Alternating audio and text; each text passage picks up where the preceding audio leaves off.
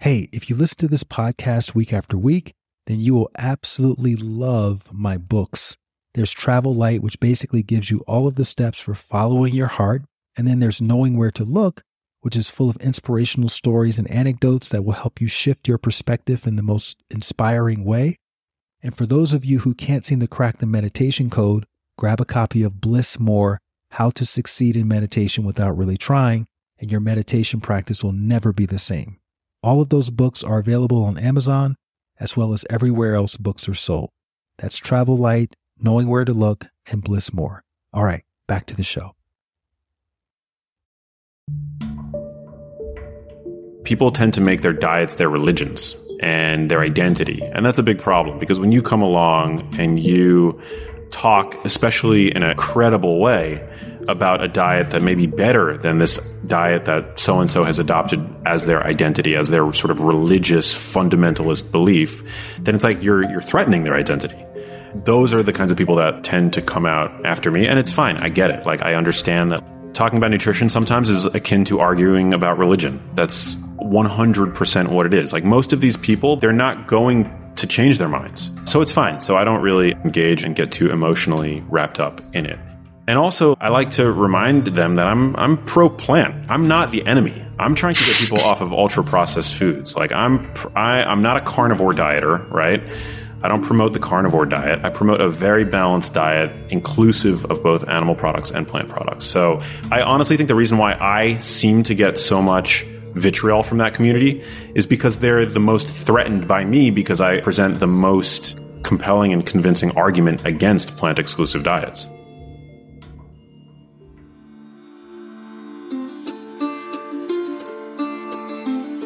Hey there, it's Light Watkins. Welcome back to the podcast. So, this is a very special week on the podcast because we've got our very first return guest on the show. My brother from another mother, Mr. Max Lugavere, is back. You may remember Max's original episode, which I believe was number 16. In that episode, we covered Max's full backstory, which is basically the story of how he became a diet and nutrition expert after witnessing his dear mother suffer from dementia. And naturally, he was desperate to find solutions. And he used his research skills from his days as a television host to learn as much as he could about brain health.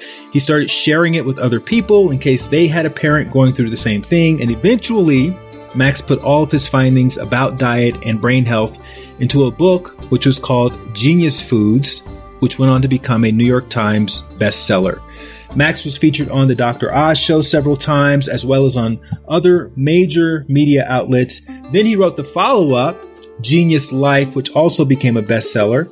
And most recently, Max has published Genius Kitchen, which tells us the story of why we should all have a well rounded diet and what the most important foods are to include in our daily meals for optimizing brain health and really health in general. And what I love about Genius Kitchen is how it's full of very easy to prepare, non intimidating, and tasty dishes that just about any of us could make. And for anyone who's even scratched the surface of diet research, you know that there are many misconceptions out there and lots of loosely interpreted research that many advocates of certain diets will use to vehemently defend their dietary point of view while denouncing other diets. So, Max and I talked a lot about how to see through that kind of research. We talk about Max's own dietary biases and, and what he feels are the top five foods we should be including in our diet. We also talked about his lab work and he was very transparent in revealing that. We unpacked his growing social media platform and we went through and broke down how he was able to kind of get above the noise to become one of the leading voices in wellness. And we discussed how he now thinks about engaging with trolls and passionate commenters. You know, he gets a lot of those when you talk about diet publicly. And all in all, it was a very awesome and long overdue conversation. What's even more awesome is you can now go back and you can check out our earlier talk in episode 16 to get more context into why Max approaches diet in the radical way that he does. So, I hope you enjoy this conversation. I look forward to bringing more guests back to talk about their recent works as well. and to dive deeper into their current body of work, which is something that I don't often get around to doing in the original conversations that are mainly focused on their backstory. So, without further ado, here's Mr. Max Lugavere.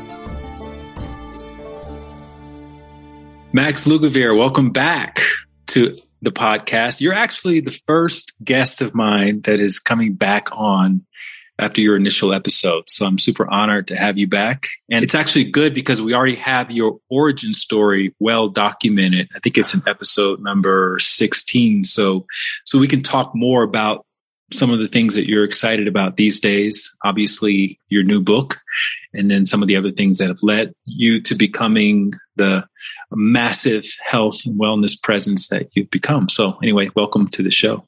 That's kind of hard to believe that I'm the first repeat offender on your show. The first one. Well, I'm, I'm kind of actually evolving the format.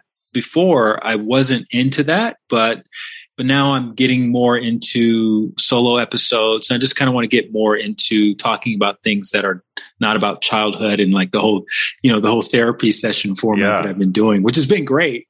But yeah, I just want to diversify it a little bit more. I'm honored. Yeah. But you and I are also friends. And so I'm, I'm really impressed and inspired by your work. But I also want my listeners to kind of understand your process a little bit more because as an author and as an influencer, you've kind of taken a, a blaze really path based on how you've come to be this sort of I, I, don't know have you ever do you have any official degrees in like nutrition or anything like that? Or you kind of armchair? No no no. Yeah. I'm uh I mean, I but you're one of the most foremost authorities right now on nutrition, and well, and you're not I'm afraid of picking a fight.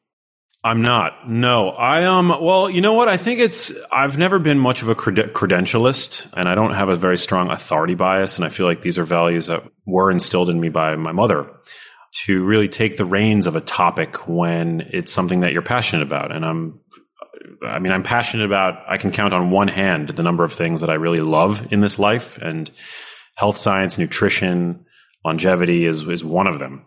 And yeah, I think it's a, it's a testament to the fact that we live in this amazing time where technology has democratized knowledge for so many of us. And granted, I think I have a, an aptitude for what it is that I do. And I'm mission driven and I'm passionate about the topic because I saw chronic disease up close and personal with my mom, and that's part of my origin story. But yeah, no, I don't. I never misrepresent myself. I, I'm not a PhD. I'm not a medical doctor. I'm here to provide information and communicate health science to the best of my ability. And I feel pretty confident that I've done a good job thus far. I think that I, you know, something that's very important to me is to be responsible with how I communicate this stuff and to be clear about any biases that I might have and to acknowledge where sort of the science ends and my own sort of opinion and perspective begins. And so I think that that's what people kind of like get and appreciate. Talk a little bit about your origin story. Just give us the clip note version of how you started on all of this. Yeah, we went deep the last time. I remember you. We did. Yeah, you asked. We're all in University of Miami. And, yeah, yeah. I started my college career as a pre med student I was on the pre med track. I had always been passionate about health science for as long as I can remember. Beginning at the age of 16, I, I, developed an interest in bodybuilding and fitness science and stuff like that. And that was like a very personal passion. But I would always like kind of recognize that in my social life, people would always ask me health questions like, I, you know, I wasn't, I was a student, like an undergrad, and people would nonetheless come to me for my sort of opinion and perspective on things, which, which I thought was really interesting. I mean, I guess that's neither here nor there, but all that is to say is that perhaps I had a penchant for communicating truths, you know, an intuition uh, about about health and fitness at that at that point. So I started college with the intention of going to medical school, but then halfway through college, I realized that well, two things. One, that I was creative. I love storytelling. I love creativity. I love art, cinema and music in particular. And then the other thing is that I my academic record was really never that strong. I was I got A's in the classes that I was passionate about, like the sciences, but then I would get D's in the classes that kids would typically take to get the easy A's in. It's just that my brain is sort of like a light switch. Like I'm either obsessively passionate or passionately obsessed about a topic, or I'm not interested at all and I just can't focus on it. So that led to a, fairly mediocre grade point average at University of Miami, which is where I went to school. And I ended up pivoting and doing a, a double major in film and psychology because I loved, again, creativity. And I, I think I was seduced by a professor that I had there who was like a motion pictures professor. That led to me getting a job in journalism when I graduated from college, a dream job where I was on TV in 100 million homes. And I was a presenter there. I got to cover topics that were both heavy and light. Wonderful opportunity. And six years into that job in my personal life, it was then that my mom got sick and she developed the earliest symptoms of what would ultimately be diagnosed as a, a, rare form of dementia called Lewy body dementia, which is akin to both having Parkinson's disease and Alzheimer's disease at the same time.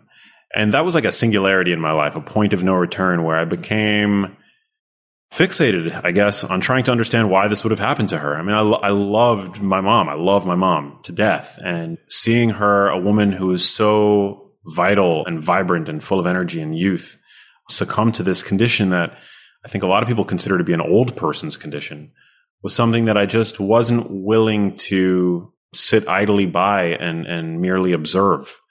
And, you know, a, i was a layperson at the time, but I think that the way that I was raised compelled me to step in. And I started going with my mom to doctor's appointments. And I was met in every instance with what I've come to call diagnose and adios a doctor would run a battery of strange tests, write a new prescription for my mom, and, and ultimately send us on our way. And so I had this background as a journalist. I had the confidence to go into the medical literature and to start doing my own research. And then I had these media credentials that gave me a bit of a, a bit of access, I guess, that, that I exploited to my family's advantage, where I began reaching out to experts all around the world and having conversations with them.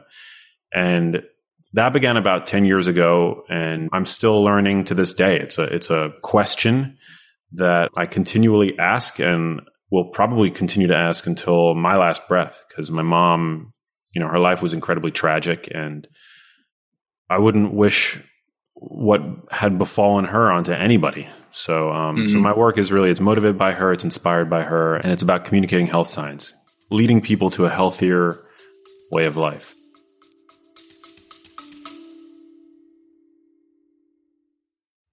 Hey there, really quickly.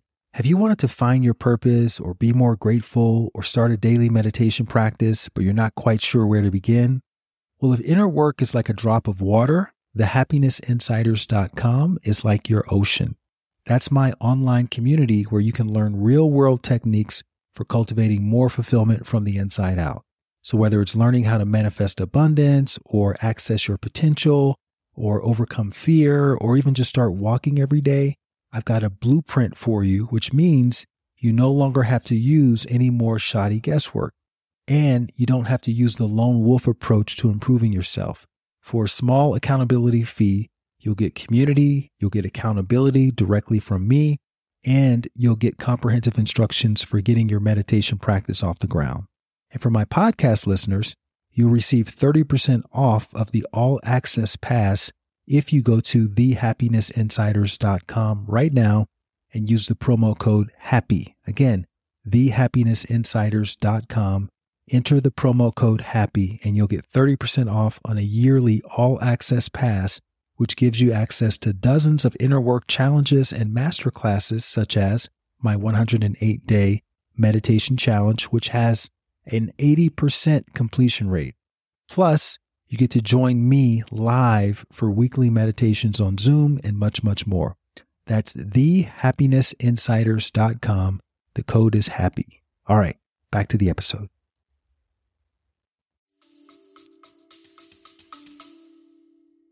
So you have brothers. You guys are all pretty close, I'm imagining. Are you the only one that really took this on as almost a career, or your other brothers also doing? Were they inspired in some way to step up and, and learn more about health and wellness as a result of your mom? They certainly helped, but they were not super helpful at 1st mm-hmm. in the sort of fog of war that we were in when we were trying to figure out what the hell's going on with mom.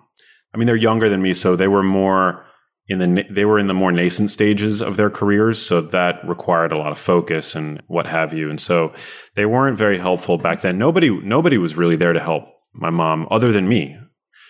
And so that was really the role that I took upon myself to embody. Later on in my mom's disease, my brothers definitely stepped in and and especially during her final months, those were the most stressful months of my life and we were all there for one another. And it was, you know, I'm incredibly grateful for them. And, and they helped in other ways. Like they don't, you know, we all have different skill sets. So my youngest brother, he's more of like a financial genius. So he was like helping. My mom had all these like crazy complex like financial structure that my brother like helped to rein in and we were all helping manage like the stress of we were dealing with my mom's partner at the time who in retrospect he was proceeding in accordance with how he thought he should proceed but that was very stressful for me and my brothers and so yeah it was like a it was like a really potent support network that we ha- had for one another I just actually interviewed someone else who is care, who is still caregiving for her mother who has dementia, and she said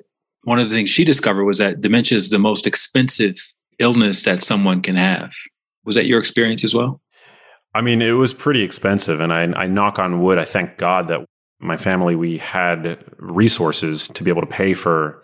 I mean, we had my mom had multiple types of insurance, you know, so we we had health insurance, but we also thankfully were able to afford health aides for her. So we had like round the clock care for my mom. I wasn't her sole caregiver. But yeah, it is super expensive. So that that was costly. The medical bills are costly. It really is a nightmare. It's a caregiver's disease. It's horrible. Like any, anybody with a loved one with dementia, I mean, will attest to. I mean, oftentimes people with with loved ones with dementia will put their their loved ones into care. We didn't do that. We wanted my mom to be home the entire time. And so that comes with, I mean, that's uh, that comes with a cost. All right. So this takes you down a track of educating yourself, starting with dementia, but then ultimately in just brain health and, and in general. Talk about reading the literature like if someone's listening to this and maybe they're experiencing something and they want to start to do their own research and not take the doctor's word for everything what are some of the sort of industry biases that you discovered early on when you were first starting to study the literature and maybe even cross-reference things with other sources? Were you seeing like anything related to oh this industry is funding this study and that's why the results are like or is that just out of the movies. No no no. It's it's completely it's accurate. Well there's a bias towards pharmaceutical intervention okay. um, among doctors like f- the the pharmacological treatment of these conditions. And with regard to dementia i mean the treatments are minimally effective if effective at all. And they certainly have no disease modifying ability. But nonetheless, if you present with dementia, chances are you're going to be prescribed either Aricept or Namenda. If you have a, a movement disorder like a, a Parkinson's like condition, you'll probably get a little bit of Sinemet, which is a dopamine replacement. But these are mere biochemical band aids. Doctors generally are biased away from nutrition because they receive minimal nutrition training. And then you take somebody like a neurologist, and they rarely, if ever, will talk about nutrition. There's this mm-hmm. cold joke circulated amongst neurology residents that I that I learned about, and it is that neurologists don't treat disease; they admire it, and that's because the tools that we have at our disposal to treat these diseases are so limited. I mean, Alzheimer's drug trials have a 99.6% fail rate. I mean, that's worse than drug discovery for cancer, for cardiovascular disease. It's just a dismal state of affairs. So there's that. And then when you look into the nutrition literature, I mean, there's often plenty of bias, whether it's the diets of the nutrition researchers or biases that are inherent to nutrition research, like the healthy user bias, which pervades nutritional epidemiology. And that is essentially the best example that I can offer is meat often is associated with worse health outcomes because people who consume meat in this country, especially, and particularly processed meat, consume more fast food, they're more sedentary, they're more likely to smoke, etc. And then you take so that's healthy user bias, right? It's not necessarily that, the, that that we know with certainty that the meat is causing these worse off health outcomes. It's that there's all these other lifestyle factors that are associated with eating meat that are confounding that that serve as confounding variables, right? Then you take a food like quinoa, right? Now, I haven't seen this study, but I can I can tell you with certainty that if you were to look at people in the United States who eat quinoa on a regular basis, I bet you their health is much better than average. Now, is it because of the quinoa or is it in spite of the quinoa? Well, quinoa is a highfalutin grain. If you can pronounce quinoa properly, chances are you're reading health blogs, you're shopping in more naturalistic supermarkets, etc. So that's the problem that pervades nutritional epidemiology. And now we're getting better at controlling for those variables. But once you do, you see that once diet quality is controlled, meat is perfectly healthy. That's just one example of where you see bias in nutrition research. So that's why I think it's it's really hard for like your average person to make sense of headlines that come out like meat promotes type 2 diabetes or meat is associated with lower risk of type 2 diabetes or one week eggs are, are in and the next eggs are being demonized, for example. When I was doing my meditation research on uh, my second book, Bliss More, what I discovered was that most of these studies, these quotes meditation studies, are conducted on people who are basically in the study treadmill, right? These are mm-hmm. students, they get hired to participate in whatever study they this, these institutions want to study. So they're basically being paid to come in and learn some crackerjack box meditation technique, right? Which is not how anybody organically starts meditating. then they're being measured in a laboratory meditating, which is highly unusual and unnatural.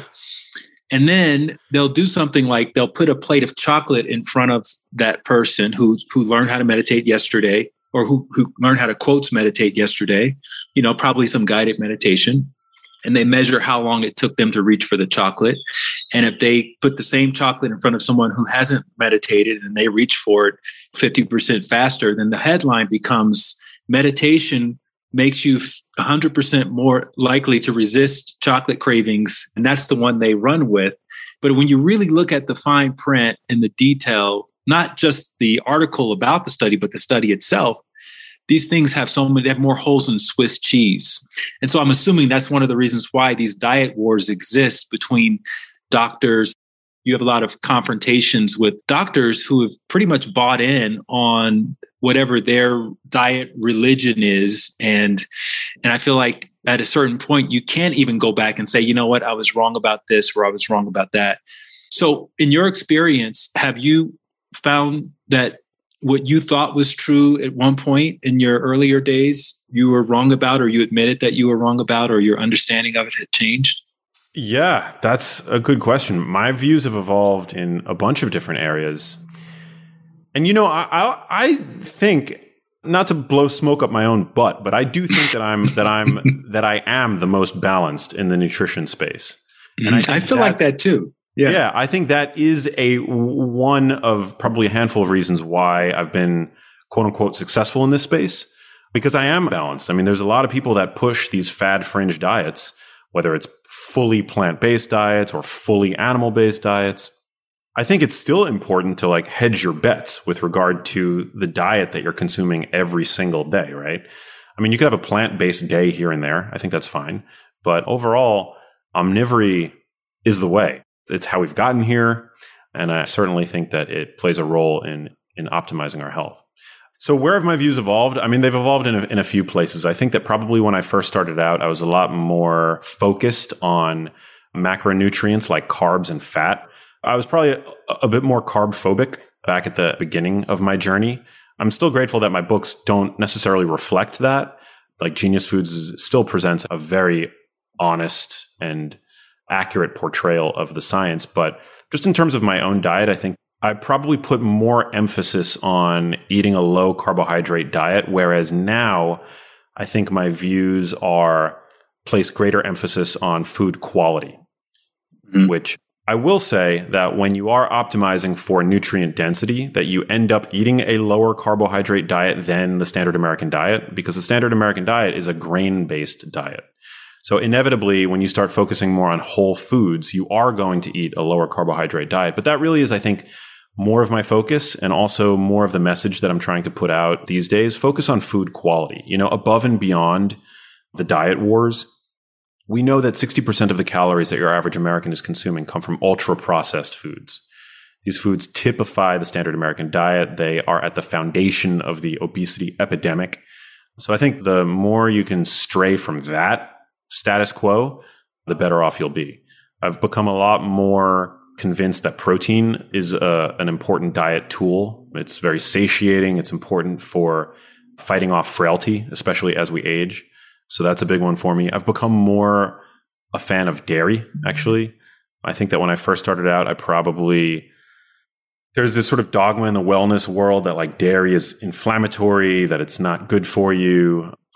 Studies are really not bearing out that dairy is inherently inflammatory unless you're sensitive to it, which is an individualized thing. But I do think that dairy has a lot to offer. So I've been integrating more dairy into my diet. So yeah, I'm, I'm always willing to challenge my assumptions and pivot when new evidence presents itself. I think that's an important part of the process.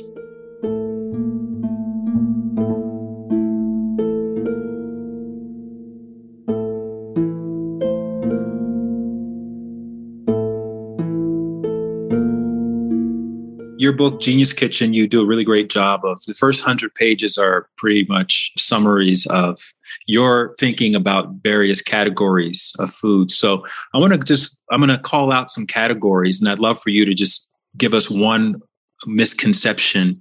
You know i was vegan for for a very long time and I'll, I'll also include sort of the stereotypical thinking of what i remember from back in those days of being vegan and, and maybe playing devil's advocate a little bit, but then yeah. you can kind of give us your understanding. All right. So, meat, obviously, a lot of people think meat is, you know, whatever you're thinking about protein is, meat is bad for the environment because they spend so much water and irrigation on meat. And if we were to all agree to stop eating meat, then we'd be able to make a positive impact in climate change. So here's where I guess I have to disclose my bias. My bias is for human health. Mm-hmm. My bias is not necessarily for environmental health. It's not necessarily for animal welfare. That is not to say that I don't care about those causes. I do care about those causes. So you might say, well, Max, he's an asshole. He doesn't care about the environment. He doesn't care about animal welfare. No, I care about those things, but my priority is human health. And I say that coming from a place of experiencing profound sickness. And that is that, you know, what I, what I went through with my mom. And so for me, the only thing that matters in terms of my investigation into foods and what I promote is this food going to help improve your health? Is it going to help you feel better? Is it going to help buy you additional months, years, or decades of healthy life? That's what I'm most interested in.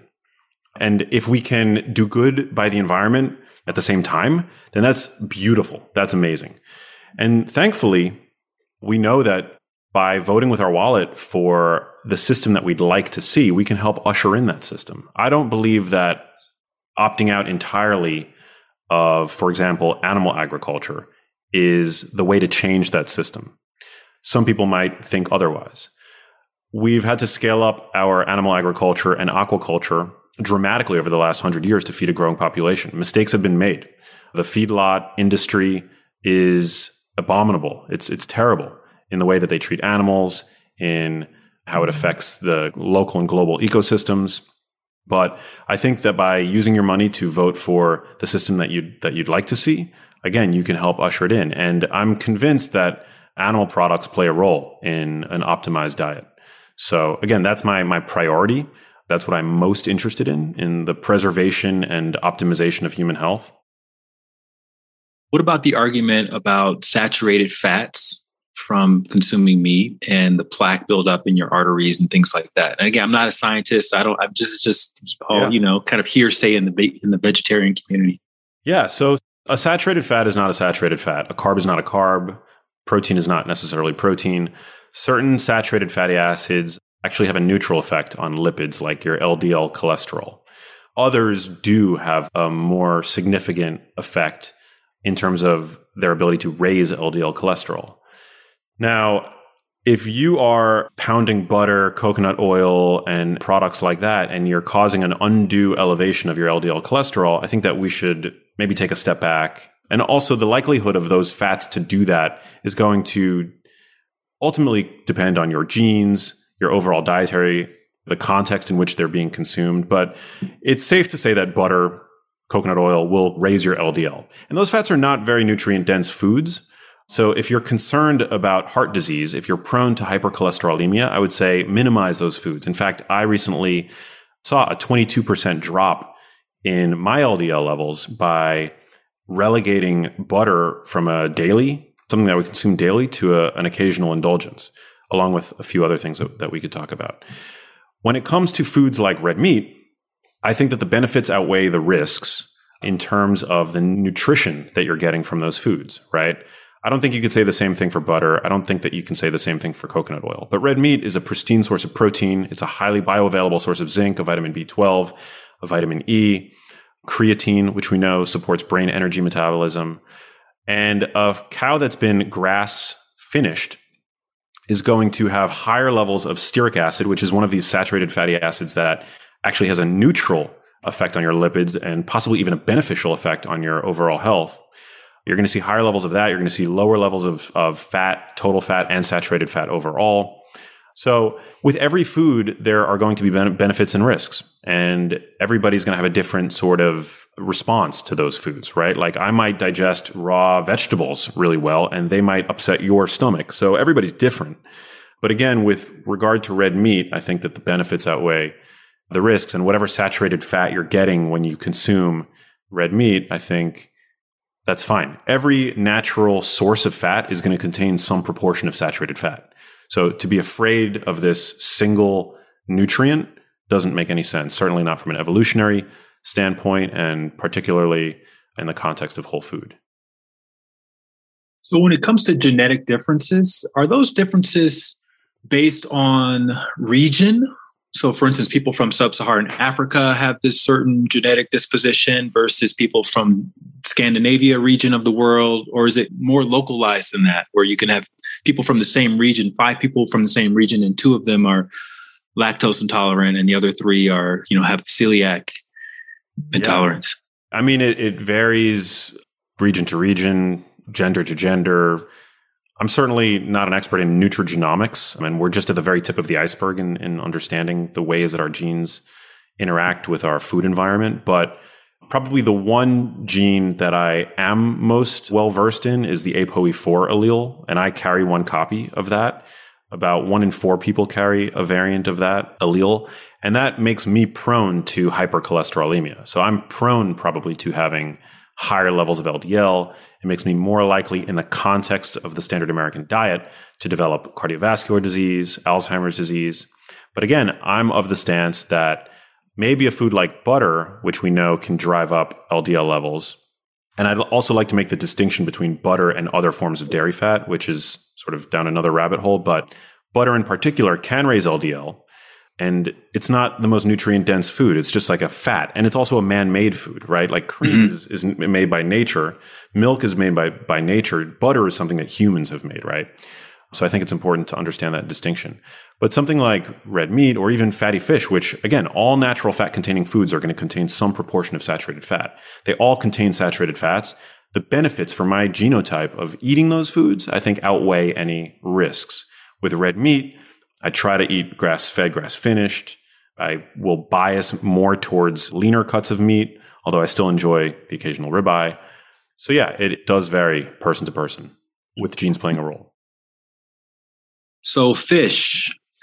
Fish are full of microplastics. The smaller fish are eaten by the larger fish. Tuna is like one of the worst things you can have, even wild caught. Salmon, same thing. What's your what's your thinking on that? I still think that the benefits outweigh the risks of eating fish. And we can see that observationally. We see that people who eat more fish, they have better cognitive function. They seem to be protected against Alzheimer's disease, even among people who are genetically at risk, like me, for developing Alzheimer's disease, that fish consumption plays a role in helping stave off that condition. We see that people who consume fish during pregnancy, their offspring have greater cognitive abilities, better, stronger mental development at certain age endpoints. So, yes, our oceans are increasingly polluted and it's a big problem. We need to tend to that problem. But it's also true that the benefits of eating fish still outweigh any risks. I mean, fatty fish is a rich source of highly bioavailable omega 3 fatty acids, DHA fat and EPA fat to be specific, and also a great protein source. And I mean, you can eat fish like sardines, which are highly sustainable, they're plentiful, they're a staple in the Mediterranean diet. And yeah, really feel feel good about it. Feel safe. Feel like you're not costing the environment anything. Also, supermarkets, major supermarkets are becoming increasingly responsible with how they source fish. I had a great, you'd be a good guest for your podcast as well. His name is Barton Seaver. He's a sustainable seafood expert. 80% of the fish that we consume in the US these days are coming from sustainable fishery, according to him. So it's a good question, but again, benefits outweigh the risks. So when you see labels in the grocery store, even in places like Whole Foods, and it says sustainably caught, I heard there was some controversy around that because people are mislabeling things or making you think it's one thing, but it's something else. Yeah. As far as I know, supermarkets are really leading the charge. And then we have regions like Alaska and Norway really getting better with regard to the farming practices of these fish. And then with wild caught fish, I think you know, there's always the risk that you're going to, I forget the term, but it's like you cross catch or you, you catch a species that you're not intending on catching. But they're getting better about eliminating that potential.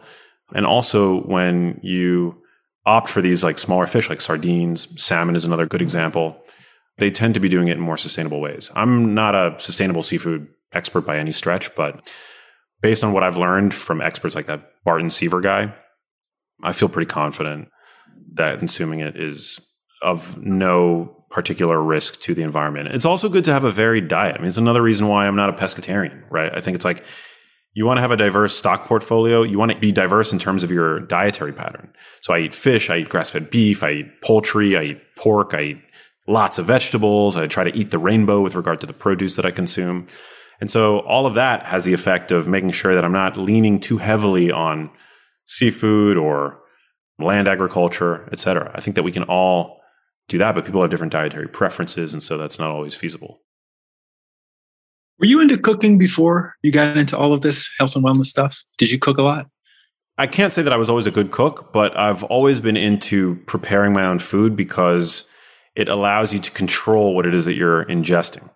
Yeah. I like to know what it is that I'm putting in my body, not in like an orthorexic way, but there's this argument in the woke fitness community that a healthy relationship with food is you're just willing to eat pretty much anything and just go with your body intuitively and that you don't you're you're you're not overly mindful of what it is that you're putting in your mouth. I'm like, okay, don't be overly mindful, but can we at least be like a little bit mindful?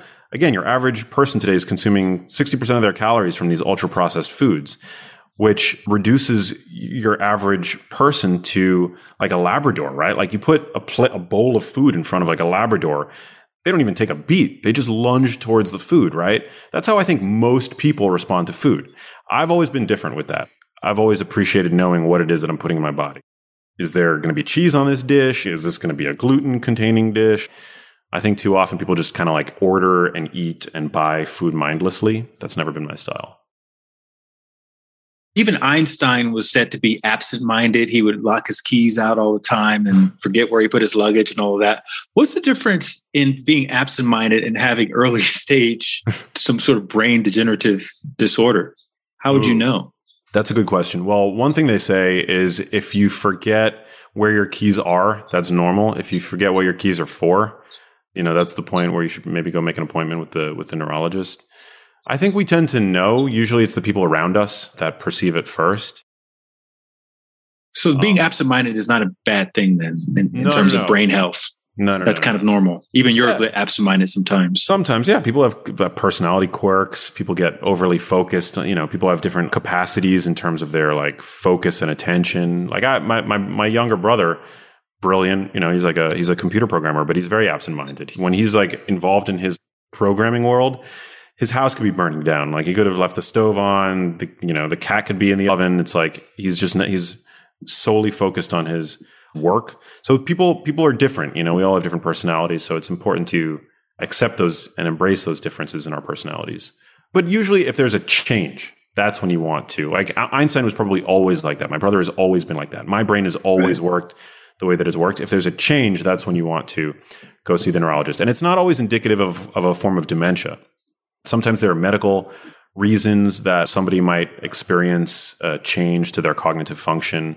You could be dehydrated. You could have, you know, maybe a sluggish thyroid. Maybe you're depressed. Depression can sometimes mimic signs of dementia. It's called a pseudo dementia. So, not all changes in terms of one's cognition are related to dementia, but always helpful, you know, if you think that there's been a change to go and get checked out by your PCP. So if you go to a PCP or neurologist and they give you dietary recommendations, should you take that with a grain of salt and cross reference it with something else? Or, I mean, how, how, thorough are these dietary recommendations based on your understanding of brain health? Again, most medical doctors are not adequately trained when it comes to nutrition, and that's fine. They have enough on their plate. So I'm not admonishing doctors for their lack of nutrition expertise. There are some great dietitians out there, but still, I think that, that that the current nutrition guidelines and the way that nutrition is practiced in this in this country leave a lot to be desired. I think health literacy and nutrition literacy is something that we've outsourced, right? Like we aspire to see nutritionists or dietitians. And it's something that I think we all should know a little bit more about. And that's one of the reasons why I do what I do, because I think that health literacy is something that we should all have, like spiritual literacy, right? Like financial literacy. We live in the era of specialization, and that's come at a cost. We are no longer self sufficient. And I think that's a big problem.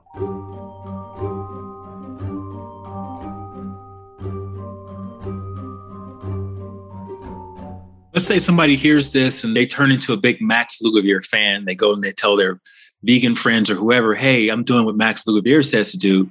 What do your haters and your detractors say about you? And what's your rebuttal? I feel like my only haters are, if I have haters, I mean, usually they're of the plant based community. There are some people that I really admire in the plant based community, but I think the problem is, and you you kind of alluded to this, is that people tend to make their diets their religions and their identity, and that's a big problem because when you come along and you talk, especially in a in a credible way, about a diet that may be better than this diet that so and so has adopted as their identity, as their sort of religious fundamentalist belief, then it's like you're you're threatening their identity. Those are the kinds of people that tend to come out after me, and it's fine. I get it. Like I, I understand that talking about nutrition sometimes is akin to arguing about religion. That's 100% what it is. Like most of these people, they're not going to change their minds. So it's fine. I try not to engage and, and get too emotionally wrapped up in it. And also, I like to remind them that I'm I'm pro plant. Like I'm not the enemy. I'm trying to get people off of ultra processed foods. Like I'm not a carnivore dieter, right? I don't promote the carnivore diet. I promote a very balanced diet, inclusive of both animal products and plant products. So I honestly think the reason why I seem to get so much vitriol from that community is because they're the most threatened by me because I, I present the most compelling and convincing argument against plant exclusive diets. You know Troy Casey, right? I don't know if I know that person. The certified health nut you probably have come across some of his stuff on social media, but he has he's got this book called Ripped at 50, and he's super hmm. into you know everything wellness. And he says, look, if you're talking about health and wellness, first of all, take your shirt off. Let's see what, what we're actually talking about. Okay. Because you can't be seriously talking about this stuff if you're not actually embodying it. And I and you posted something the other day, which actually was one of the inspirations for me inviting you back on the podcast. You posted your lab work. Yeah on your Instagram. And that's really what we're talking about. Doesn't matter what you believe. Let's see what your labs actually say based on what you've been eating. And it it inspired me to go back because I got I got some lab work done with Dr. Paradis a couple of years ago, and it made me go back and because I didn't really look at it that closely. I just you know everything was kind of in the good to moderate range. I was average in omega three fatty acids, so I said, okay, I got to eat more salmon and olives and walnuts and stuff like that.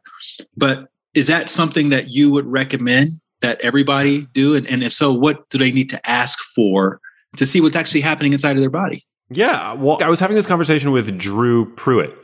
You yeah. know Drew of the Drew Pruitt podcast. And he suggested mm-hmm. that if you are in the position where you're actively influencing other people's nutrition decisions, then you should make your labs public transparent public yeah mm-hmm. and that's not why i made my labs public but i made them public more because i wanted to share an experiment that i did with my audience and i saw a 22% drop in my ldl cholesterol i wasn't even intending necessarily on on dropping it that markedly. But no, I agree. I think the problem is like there are a lot of ripped people in the fitness space who are not healthy, right? Like, so that's the mm-hmm. one sort of false positive, the risk of the false positive, right? right? A lot of people with great bodies that they're on either injectables or peptides, whatever, and don't actually, you know, you can't necessarily use how somebody looks as their credential. But I do think that if there's discordance, if you don't look good or if your labs are super crazy, then like what's going on? are you not practicing what you preach? Are you not walking the walk? I talk the talk and I walk the walk, and, and it was important to me to present those to people. Also, because the revealing of my labs shows, illustrates an area where my views have changed. And so mm-hmm. that was part of it, like showing people where that I'm always willing to like iterate and evolve. So basically, like a year ago, I had labs. My triglycerides were slightly, everything was still in the range of healthy, but my LDL was 131 milligrams per deciliter. And I just did three things that caused a 22% drop. So now my LDL is about 100. And the three things that I did was I relegated butter to an occasional indulgence. How much were you eating before? Probably on a daily basis. I was just indulging in it. I was like using it for on like I get sometimes like paleo breads and I was like using butter as a spread. I was like blending into my coffee, which I think is really really delicious. But I was like doing that fairly regularly. And I switched to cream, to heavy cream, which has the same fat content, but the fat chemical profile is a little bit different. So cream is, is not likely to increase your LDL, but butter is. Mm-hmm. And so I started using less butter. I also started running my coffee through a paper filter, whereas before I was French pressing it, which changes the way the diterpenes in coffee affect our lipids. So I started filtering my coffee and then I started eating a couple of Brazil nuts every day, which support thyroid function. Having mm. good thyroid function is important for your LDL cholesterol. So I saw this like drop and I just wanted to share that with my audience. So yeah, I mean, I, th- I do think that's important. Oh, and also I'll add just because you've asked such fun questions so far, I've seen some labs of people in the plant based community that are completely unremarkable and mine are better. so especially, especially recently. So all that is to say, you can still completely consume meat, and you can you can have labs that look great. But I think in general, triglycerides, HDL, LDL, your fasting blood sugar, your fasting insulin, these are all markers that I think people should have a general sense of and get looked at once a year. Hormones, yeah. testosterone for men, also really important. I shared my testosterone levels. A lot of people thought that I was on like TRT. That was impressive. A thousand something or another. Yeah, it was like eleven hundred. That was my total testosterone. I have to get my free testosterone checked out. But yeah, my testosterone pretty high. How old are you? I'm about to be 40. Okay. Yeah, that's pretty good for a 39 year old. If someone wants to get their lab work done, what do they ask for? A blood test, urine test, fecal test, or? Yeah, I'm not a big fecal test advocate because I think there's still mm-hmm. a lot of unknowns with regard to the microbiome. Generally, you want to go to your doctor, have them run a comprehensive metabolic panel. I like to do an NMR lipid panel, which looks at all the different LDL subtypes and pattern A, pattern B. You get to see whether or not your LDL particles are large and fluffy and buoyant versus small and dense. Although there's new thinking that, you know, it's ApoB in general, which is the most predictive of cardiovascular risk. So you want to get, I think, a good sense of your like your lipids, your triglycerides. In general, you want your triglycerides low. You want your HDL to be high. You want your LDL mm. to be, you know, I mean, there's disagreement about this. It's controversial, but mine is about 100, which I'm totally, totally happy with. Your fasting blood sugar, your fasting insulin, you want those to be nice and healthy and low. Your hemoglobin A1C, which is a measure of the average exposure to glucose that one of your red blood cells has had over three months. That's a good test to get. And then, yeah, like thyroid panel, important, you know, because even mild hypothyroidism can lead to an increase in LDL and also slower metabolism, et cetera. So those are all just sort of like the, the basics. I don't think you need that much. You know, a lot of these like functional medicine practitioners, they run all kinds of labs and tests. And I think like it can, it can be interesting, especially if you're a data junkie like me, but you can get by with those, just those basic, those more basic labs to a pretty significant degree. Let's talk about sugar.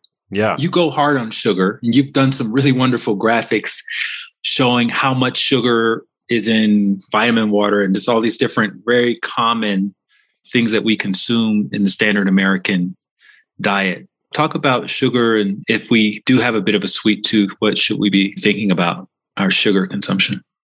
The problem with sugar really is that it's empty calories and that it's insidious in the modern food supply. So your average mm-hmm. American today consumes 77 grams of added sugar, added sugar every day. So this isn't sugar from fruit.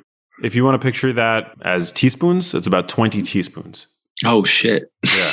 Yeah. a day? A day. 77 grams of added sugar a day. And they've shown so what's interesting is that 77, about 75 grams of, of glucose is what they'll use with these oral glucose tolerance tests, which is like the sort of gold standard measure of how insulin sensitive or resistant you are, which would indicate one's predisposition to, for example, type 2 diabetes. But they've shown that 75 grams of sugar generally, when given to subjects as a bolus, leads to a sharp reduction in testosterone and also a sharp increase in systolic blood pressure that sustained for about two hours after ingestion. So, I mean, my testosterone was pretty high, right? I eat a low sugar diet. So maybe that's one reason why I have better than average levels of testosterone. Also, my blood pressure is great. Having healthy blood pressure is very important to preserving brain health. So sugar, yeah, sugar is, is definitely, you want to minimize your consumption of added sugar. It's everywhere. That's like one of the major problems with it. It's in our sauces. It's in commercial breads. It's in I mean, coffee drinks, sugar sweetened beverages. Sugar sweetened beverages are a major problem. There was a research calculation that estimated that about 184,000 lives are lost annually to sugar sweetened beverages alone. So, getting rid of the added sugar, I think, super important. I wouldn't worry about whole fruit, provided that you're not like over consuming it, especially tropical fruits like bananas, pineapples. I mean, these can, can these can have a high calorie load. But yeah, minimizing minimizing your exposure to added sugar, I think, is smart. Is very smart. It also leaves you less prone to hunger throughout the day. And again, we no longer live in a time of food scarcity, right? We have incredibly food security. Now, we can argue about the quality of food. Certainly, some people still live in food deserts, but we do live in, it's the first time in human history where there are more overweight people walking the earth than underweight. So, for the most part, I mean, we've solved this problem, at least here in the West, this problem of food scarcity. And so, very few of us are lacking in access to calories, right? And that's one of the reasons why so many of us overconsume them to the degree that now, by the year 2030, one in two people are going to be not just overweight, but obese. So, mm-hmm. that's where I think limiting your exposure to added sugar is really important. It's going to help keep your hunger in check. It's going to help normalize and optimize your hormones, your blood pressure, and also your waistline because calories matter.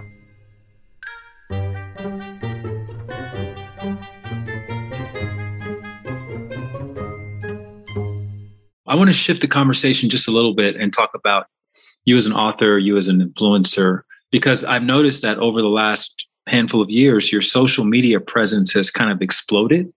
And you've been very consistent in creating these infographics showing us the misconceptions of various foods and things like that.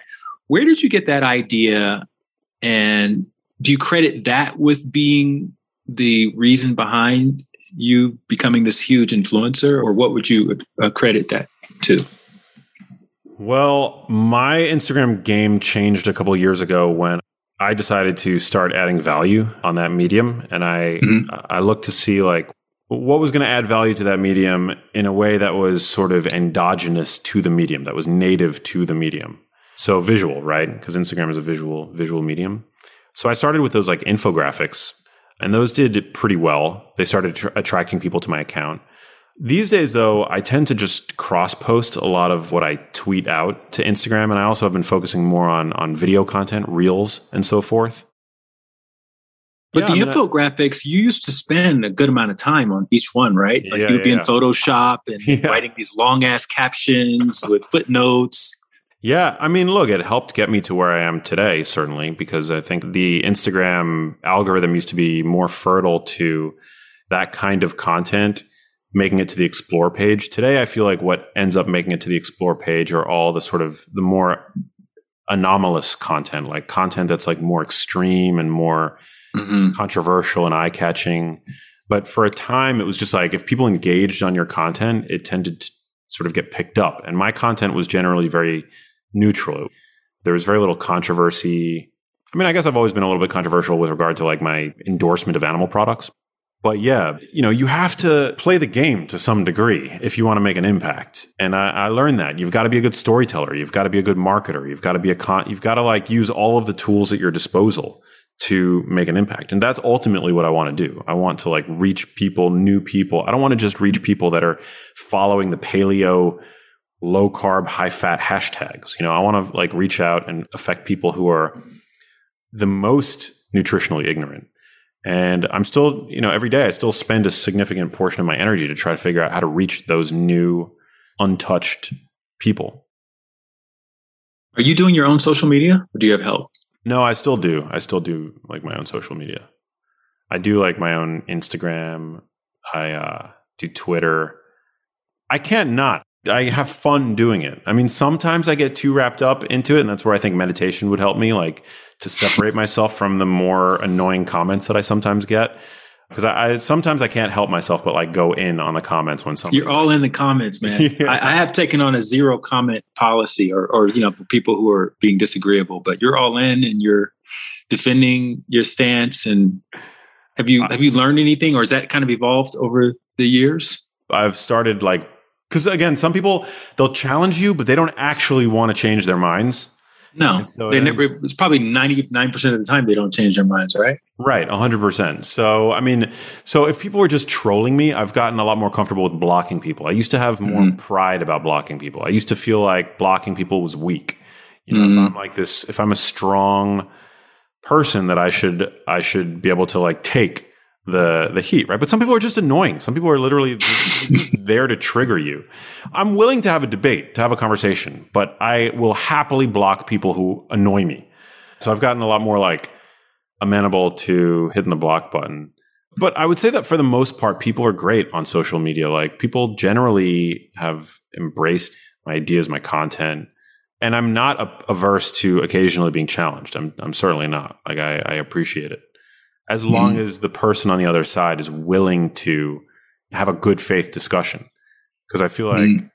the majority of the time, they're not actually willing to change their mind. You know, there are some prominent people in the plant based space who I feel like will sometimes antagonize.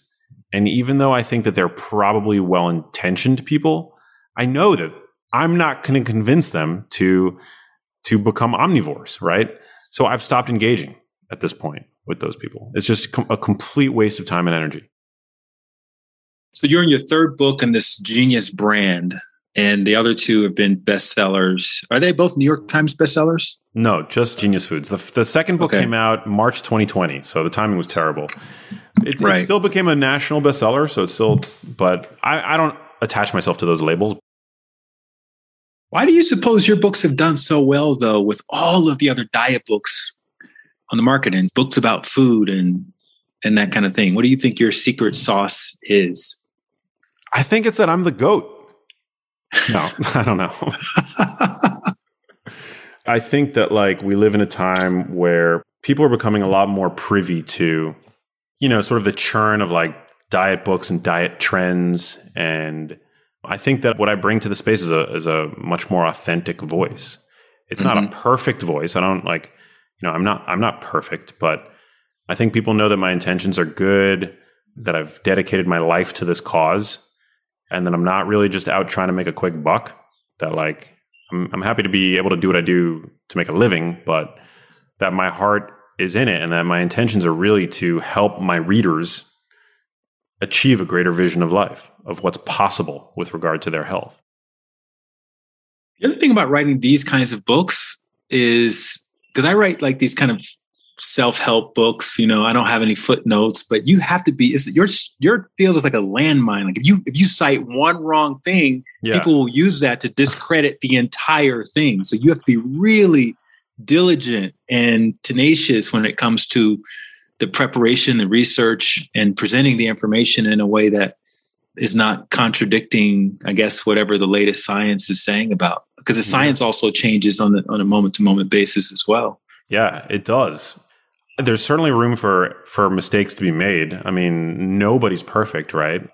Show me one single diet book that hasn't construed the science in some way to push an agenda, right? Some of the top health and wellness books, you know, the, mo- the most famous household name like health and wellness books are guilty of this. So it's common, but I think that like again, it's like people generally know my intentions. They know that I'm not some kind of like activist first, health author second. Like I'm I'm really interested in investigating this idea of what the optimal biologically appropriate human diet is. And so I do the best that I can. And like science is fallible. I'm fallible. I express to people I'm not an expert in all areas. Like I, I have sort of my lane.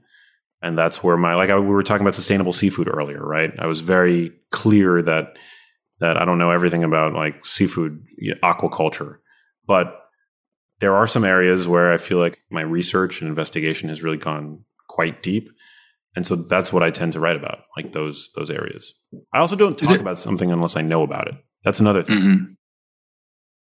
Is there anything about writing a cookbook that surprised you or that's like different from writing just a regular book that people who've even written books before wouldn't wouldn't know? It's super fun. It's a lot less emotionally taxing to write a cookbook. Mm writing my other books was emotionally very draining, especially my second book. My second book, I wrote the bulk of it during the final months of my mom's life. And trying to like focus on a book at that point during that time was really hard to do. But a cookbook, it's a lot more creative. You work with a photographer. The book is a lot more visual. Because it's a cookbook, you don't feel the necessity to like go into the weeds so much with regard to the science. I mean, I do have, as you mentioned, the first 100 pages are sort of a kitchen and wellness guide, breaking apart like all the different food categories. And I still have a scientific reference section in the back. But no, it's a lot more fun. It's a lot more creative. Promoting it so far has been very fun. You know, doing a lot of like reels and creating recipes on TV shows and things like that. That's been, that's all been really great. And also, it's like, it's very fulfilling knowing that people are going to be picking up the book, making delicious dishes for themselves and their families. Because that's really where the rubber hits the road with, with regard to nutrition. You know, we don't mm-hmm. consume single isolated nutrients. We consume food. We've co-evolved with our food. And so helping people realize that health food doesn't have to taste like health food, that it can be shockingly delicious. Mm-hmm. Sort of my mission with, with the new book.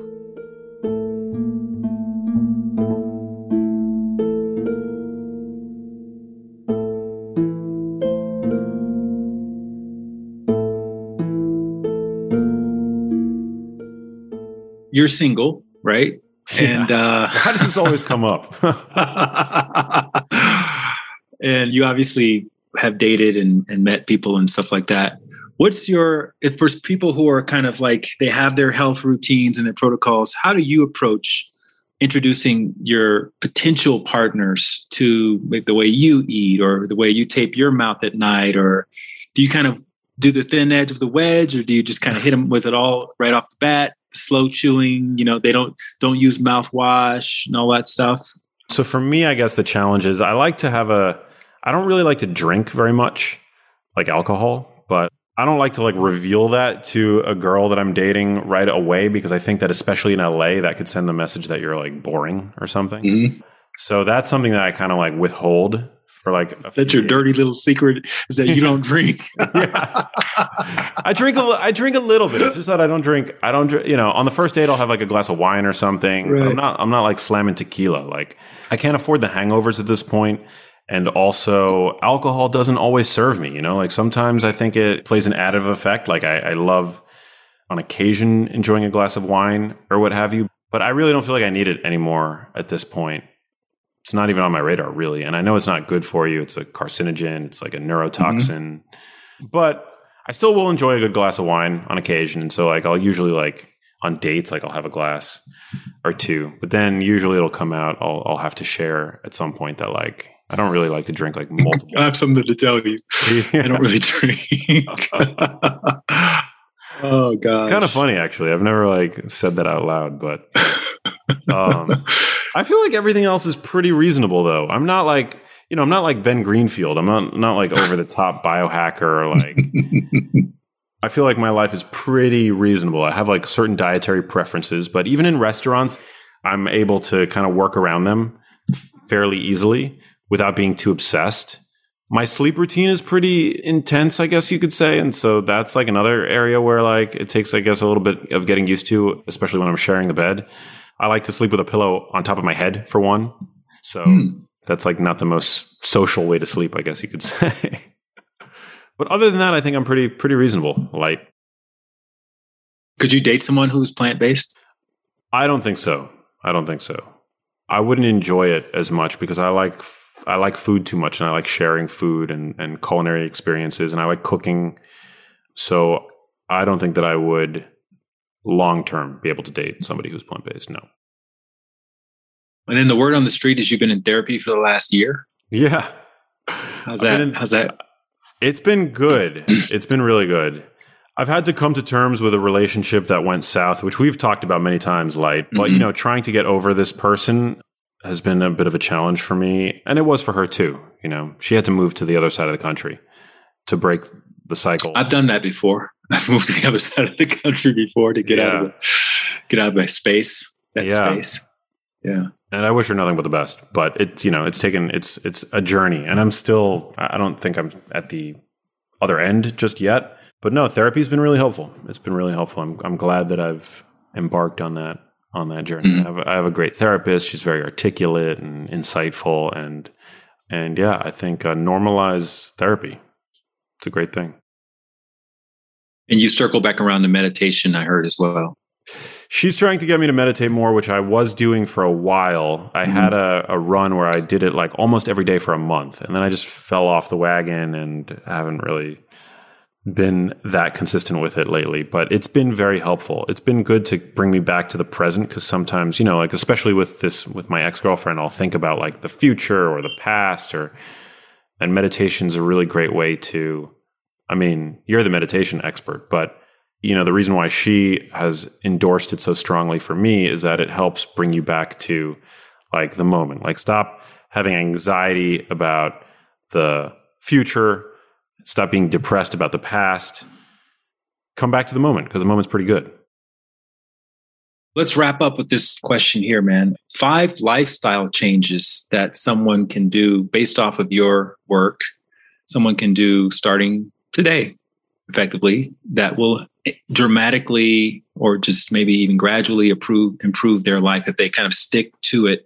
And i'm asking about things that people can stick to relatively easy compared to completely changing their entire life. Like going you know people probably aren't going to go from being plant-based to eating meat today but what's something they can do or anyone can do lifestyle wise doesn't have to be diet either. It could be like sunlight or mouth taping or something like that. Cool yeah, well, for one, the first thing that came to mind was just slow down while you're eating. Mm-hmm. I think this is a really important one. And something that became increasingly clear to me was something that was beneficial as I was writing Genius Kitchen. I mean, digestion begins in your mouth. Mm-hmm. And a lot of the most valuable compounds in foods sometimes take a little bit of time to be developed, I guess you could say. For example, when we chew vegetables like arugula or beets that contain nitrates. Those nitrates, we don't humans don't have the enzymes to break to reduce nitrates to nitrites, which then enter the nitric oxide pathway. So a lot of people know that beets have nitrates, they can boost blood flow, reduce blood pressure. This is all true.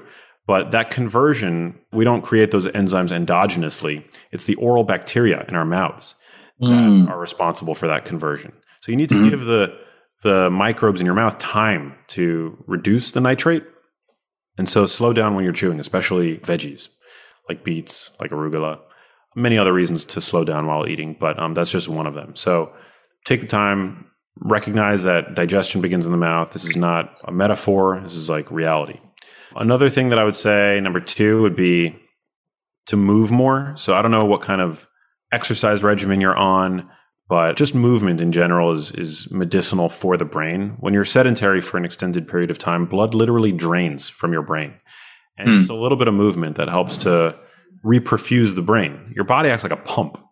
There was a mm. study that, a couple years ago that found that just being um, submerged underwater with your head out, the pressure on your body caused an increase in blood flow to the brain. So moving your body very important with even walking. Walking even, is good for even walking. Yeah, I mean walking is hmm. great. I mean, we say even walking like it's like this like minimally viable effort, but it really is like I mean, we're engineered to walk, humans. Mm-hmm. So walk mm-hmm. more. I would say three, you really have to focus on your sleep and make sure that you're dialing in your sleep. Sleep quality and sleep duration are both important. One of the most effective things that you can do is try to get to bed roughly around the same time every night.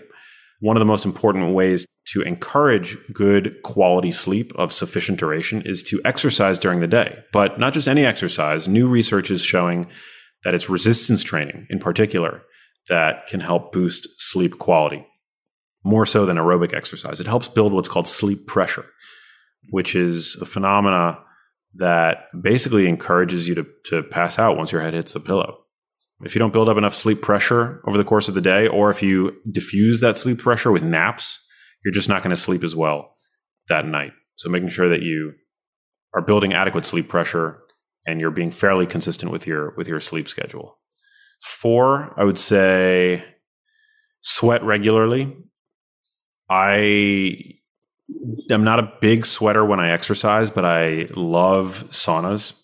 Mm-hmm. And uh, big big part of my health routine is is sweating regularly in a sauna. We know that certain xenobiotic compounds are excreted in our sweat when we sweat. So making sure that you're doing that on a regular basis and also hydrating well afterwards, that's really important. Making sure that you're getting in your electrolytes, crucially important. And then I guess lastly, exposure to sun.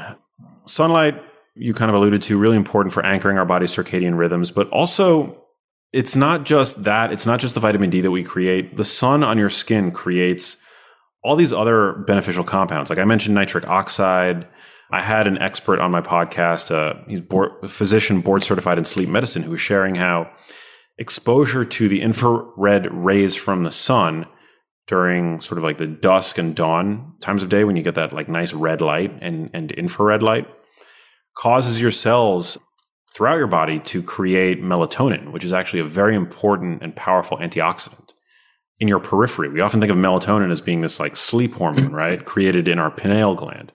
But mm-hmm. we have melatonin expressed peripherally. And it turns out that exposure to the infrared rays from the sun actually spur this, this melatonin generating process, which helps to keep us young and is a, is a chemoprotectant. It helps fight cancer, aging. So that's where I think the utility of like these red light devices may come into play. I don't have any affiliation with any of these like these companies that make these like red light devices, but I think that they can potentially play a health supportive role. I have a quick side question about that because yeah. I have anecdotally deduced that if you wear sunglasses, you end up sending the wrong message to your body. You tell your body that it's darker than it actually is, and your body absorbs more of that UV than it ordinarily would. I could be completely wrong about that, but I've never worn sunglasses. And also, I'm a little suspect about sun block. What, what are your thoughts on, on those two things? Well, I mean, sunblock I think is useful in in terms of preventing burning right? So mm-hmm. if you're going to be on an island somewhere and you know that you're at high risk for burning, then sunblock, the benefits outweigh the risks of wearing it, right? Synthetic sunblocks have endocrine disrupting potential. So I, you know, I try to not use avobenzone, oxybenzone based sunscreens. And I, I try to opt more for like a zinc or titanium based sunscreen, which actually form a physical barrier between the sun and your skin. But those are the only use cases where I think like using sunblock makes sense. If you're just talking about like a 10 or 15 minute exposure midday, also it's like the time of day matters as well, right? You're more prone to burning between the hours of, I, I believe it's like 10 and 12 or 10 and 2 than you are on either side of that window. So yeah, I think it's important to actually get sun on your skin. Super important. Also, the darker your complexion, the more prone you are going to be to vitamin D deficiency. So people have different tolerances for the sun people who are older might need to spend more time in the sun. People who are more overweight need to spend more time in the sun. Somebody with Nordic genes, right? Like very, very pale skin, they could be in and out of the sun in five minutes and likely generate a lot more vitamin D than somebody who's more tan, for example. And sunglasses, you you a fan of those? I mean, short wavelength blue light does generate free radicals in the eye, so I don't think you want the same way that this that chronic exposure of the sun on the skin can lead to photo aging. Mm-hmm. You can have the same effect in your eyes. So if you're working outside all day, once or twice, no big deal. But if it's a if it's a chronic thing, I think you know you want to make sure that you're getting in your ambient sun exposure in through your eyes in the first portion of the day, so the morning, but I think that there's probably no harm and probably a little bit of benefit to wearing sunglasses, like especially if you're out for you know an extended period of time in the latter in the latter end of the day. After mm. about two p.m., I would take off my sunglasses, you know, to make sure that the red, the red and infrared rays from the sun are getting into your eyes. But like midday, I don't think there's anything wrong with wearing sunglasses to prevent like UVB exposure to your eyes. And that's usually the answer to a lot of these questions. It's it's no, it's not either or. It's both Yeah. and. It's gray areas and all of that. So thank you for elaborating on that. And Genius Kitchen is currently out, and that's that's exciting. so make sure you guys pick up a copy of Genius Kitchen. And is it is it meant to be standalone compared to the other two foods, Genius Foods and Genius Life, or should they get all three? Or is it, like Star Wars, where you have to read It's the a first one trilogy. to understand? Yeah, No, no, no. It's stand. It is standalone. All the all the books are standalone. But yeah, Genius Kitchen sort of has like the the most practical of my recommendations and my most up to date of the recommendations distilled into like nice little sections broken down by food category. But I would say the ultimate duo would be Genius Kitchen and Genius Foods because Genius Kitchen is sort of like the official recipe cookbook to Genius Foods, which is the more nutrition based, more nutrition focused of my two prior books. So Genius Kitchen, Genius Foods. If you had to buy one, buy Genius Kitchen. If you had to buy, if you were going to buy two, Genius Foods and Genius Kitchen. you, you didn't do an audiobook for Genius Kitchen, obviously, right? Because you no, I did. it. Oh, really? Yeah. Okay. The reason why we did an audiobook is because I wrote so much for In the first part. of the book. Yeah. Yeah. Cool. Yeah. Awesome, man. And you also have an amazing podcast, which I've been on a couple of times, if not Yeah. two or three times. Genius Life. And those are posted on YouTube as well as everywhere you can listen to podcasts. And so we'll put all that in the show notes. So thank you very much, my friend, for uh, coming back on. And hopefully this won't be the last time. No, this was I- super fun. And whenever you're back in LA, we'll have to get you back on on my show Yeah. as well. 100%. All right, brother. You man. Thank you. Thank you for tuning in to my second interview with Max Lugavere. His latest book in the Genius series, which is called Genius Kitchen, is now available everywhere books are sold. And make sure to follow Max on social media at Max Lugavere. That's M A X L U G A V E R E. And of course, we'll put everything in the show notes, link wise and otherwise. You can find those at lightwatkins.com.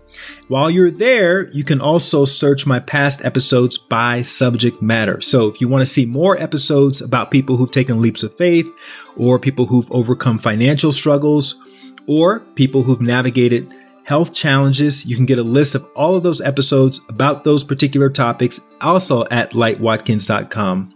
And by the way, did you know that you can watch these episodes on YouTube? I know for me, sometimes it's nice to put a face to a voice or to a story. So just keep that in mind in case you're the same. I post every podcast episode on my YouTube channel, which you can find by just searching Light Watkins Podcast. And also, I post the raw, unedited version of every podcast episode in my Happiness Insiders online community. So if you're the type that likes hearing about all the mistakes and the false starts and the chit chat in the beginning and the end of every episode, you can listen to all of that by joining my online community at thehappinessinsiders.com. And not only will you have access to the unedited versions of the podcasts, but you'll also have access to my 108 day meditation challenge.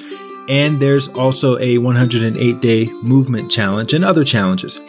And if you're feeling inspired by these stories to help make sure this podcast continues to stick around for a while, the best way to support that mission is to leave a rating or review for the podcast, which you can do really quickly. It's only going to take you about 10 seconds to glance down at your screen right now and go to the name of the podcast in the Apple Podcast app. Click on the name, scroll down past the seven or eight past episodes until you see five blank stars. And all you're going to do is just tap the star all the way on the right, and you've left a five star rating. Thank you so much in advance for that. Otherwise, I look forward to hopefully seeing you back here next week with another story about someone just like me and you who's taken a leap of faith in the direction of their purpose. And until then, keep trusting your intuition, keep following your heart, and keep taking those leaps of faith. And if no one's told you recently that they believe in you, I believe in you. Thank you and have a great day.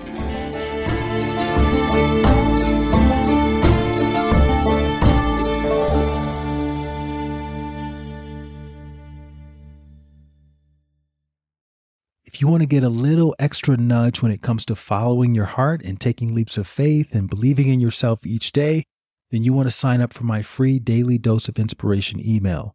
You'll join 30,000 other subscribers who receive a short inspirational story or anecdote that's meant to inspire you to become the best version of yourself each day. You can sign up at lightwatkins.com and you'll get your first inspirational message as early as tomorrow. Again, just go to lightwatkins.com. You can sign up for free and you'll wake up each morning inspired to be the best version of yourself.